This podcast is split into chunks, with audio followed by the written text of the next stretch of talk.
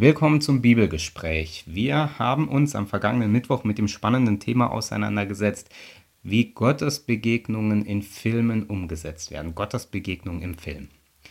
Es gibt viele Filme, in denen die Hauptpersonen Begegnungen haben, die ihr Leben oder den Lauf der Geschichte verändern. Es gibt auch viele Filme über Jesus und wie er gelebt hat. Diese Filme haben wir außen vor gelassen und uns nur auf diejenigen Filme konzentriert, in denen Gott explizit auftritt.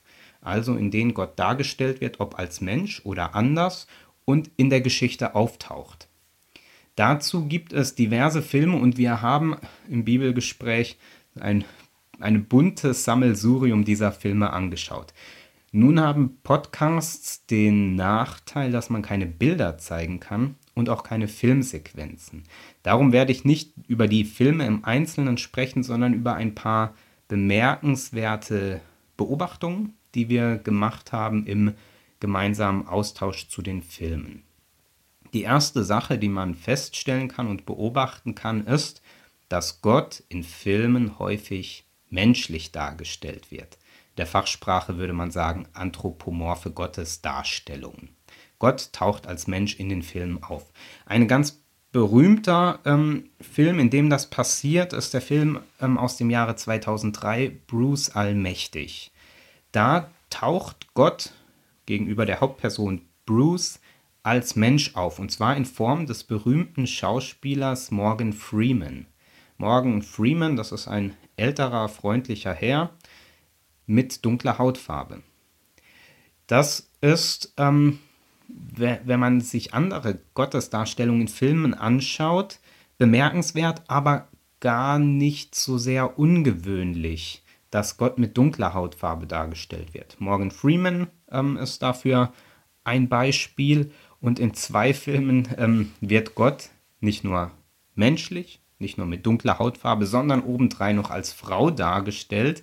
Zweimal ähm, da gespielt von äh, Whoopi Goldberg und einmal in dem Film Die Hütte.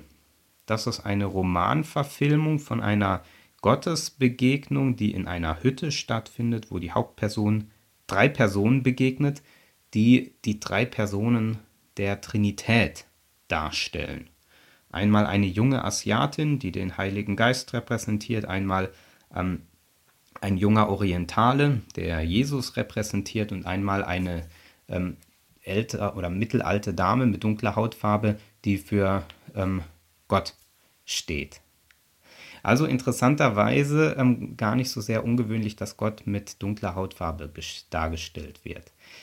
Es gibt auch durchaus noch andere Filme, in denen Gott als Frau dargestellt wird. Die ähm, ja, Komödie aus dem Jahr 1999 Dogma, da wird Gott von einer weißen Frau in weißem Gewand dargestellt, von der Sängerin und Schauspielerin Alanis Morissette.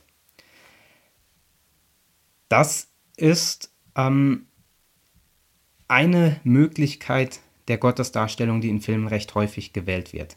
Gott wird als Mensch dargestellt und dann ist es ähm, unterschiedlich, wie die Hauptpersonen des Filmes auf Gott reagieren.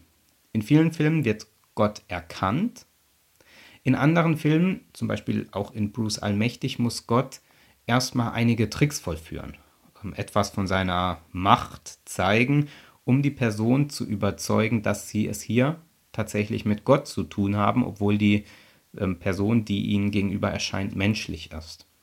Es gibt auch Filme, in denen Gott anthropomorph, also menschlich dargestellt wird, ohne dass es für die Hauptperson erkennbar wird, dass das tatsächlich Gott war. Eine schöne Verfilmung da ist ein Film aus dem Jahr 1981 mit Heinz Rühmann, Ein Zug nach Manhattan. Da begegnet Gott der Hauptperson zweimal als Bahnhofsvorsteher. Sehr wortkarg, die Szenen sind nur wenige Sekunden lang und doch ist der Bahnhofsvorsteher diejenige Figur, die die Geschicke der Geschichte lenkt und zu einem guten Ende bringt ohne dass für die Hauptperson klar erkennbar wird oder explizit erkennbar wird, dass sie es hier mit Gott zu tun hatte. Interessanterweise ist die Darstellung, man müsste fast sagen, die klassische Darstellung von Gott mit äh, als alter weißer Mann mit wallendem weißen Haar, wallendem weißen Bart und wallenden weißen Gewändern. Die gibt es. Nach meiner Beobachtung aber eher im Bereich der Satire, des Klamauks, ähm, des Cartoons. Die ähm, amerikanische Zeichentrickserie Die Simpsons oder auch die amerikanische Zeichentrickserie Family Guy wählt diese Gottesdarstellung. Man muss dazu sagen, dass ähm, da auch immer so ein bisschen mitschwingt, dass sich darüber lustig gemacht wird. Also der Aspekt der Kritik kommt damit zum Ausdruck. In Filmen, die ernsthaft von Gottes Begegnungen erzählen, wird diese Darstellung meines Erachtens nicht gewählt. Es gibt noch einen sehr interessanten neueren Film, der ähm, Gott zwar als älteren Herren zeigt, aber mit ähm, gewissen Eigenheiten und Besonderheiten. Dieser Film heißt Das brandneue Testament und wurde in Belgien und Frankreich 2015 gedreht und veröffentlicht. Und da ist Gott ein älterer Herr mit der Besonderheit, dass er eine sehr unangenehme Erscheinung ist und durch und durch böse ist. Und die Hauptperson des Filmes, seine Tochter, zu seiner Gegenspielerin, quasi zur guten Göttin wird interessante Konzepte, die da in Filmen gezeigt und umgesetzt werden. Und ja, ein, ein Stück weit ähm, eigene Akzente und ähm, be betonen und zeigen, die beim Thema Gotteserfahrung ähm, spannend sind. Wenn wir die biblischen Geschichten anschauen, dann konnten wir da auch immer beobachten, dass die Gottesbegegnungen vorbereitet werden, szen szenisch vorbereitet. Also dass ähm, zum Beispiel beim brennenden Dornbusch ähm, die Naturelemente eine Rolle spielen. Feuer und da brennt etwas und verbrennt nicht. Oder in anderen Gottesbegegnungen, ähm, wo, wo Rauch aufsteigt oder die Erde bebt oder ähnliches. Es wird szenisch vorbereitet, dass es zur Gottesbegegnung kommt und dann ist allermeist die erste Reaktion der Menschen, die auf Gott treffen, Furcht. Und die erste Ansprache dann der Satz, fürchte dich nicht. Der Aspekt der Furcht, der spielt in den Filmen, in denen Menschen Gott begegnen, keine zentrale Rolle, würde ich sagen. Es gibt sicher Filme, wo das, dieses Motiv vorkommt, aber es ist nicht das zentrale Motiv.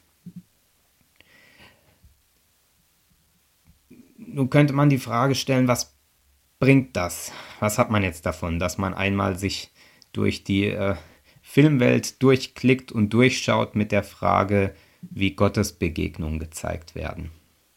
Ich finde das spannend, weil es ist ein Stück ähm, Kultur- und Religionshermeneutik, zu schauen, wie werden religiöse Motive in der Kultur, die uns umgibt, von der wir ja auch Teil sind, wie werden sie da bearbeitet? Was soll mit diesen Gottesdarstellungen gesagt und gezeigt werden?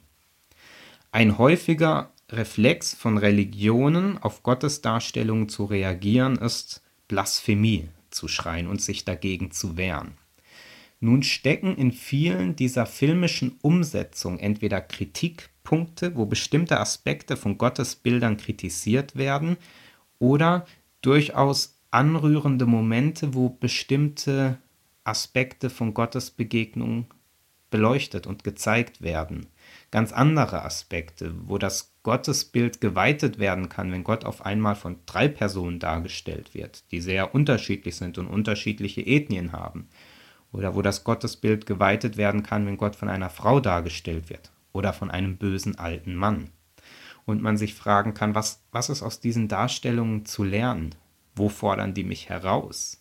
Wo schenken sie mir neue Horizonte und wo merke ich, da regen sie innere Widerstände und warum. Insofern finde ich die, die Beobachtung und die Frage, wie werden Gottes Begegnungen in der Kunst, im Kino dargestellt und geschildert, eine zutiefst religiöse Fragestellung, weil sie im Prinzip die eigene Religiosität berührt und hinterfragt und ähm, ein, den Blick neu weitet für für Gottesbegegnungen und ja, wie sie in unserer Lebenswelt aussehen könnten oder in der Lebenswelt von Filmen dargestellt werden.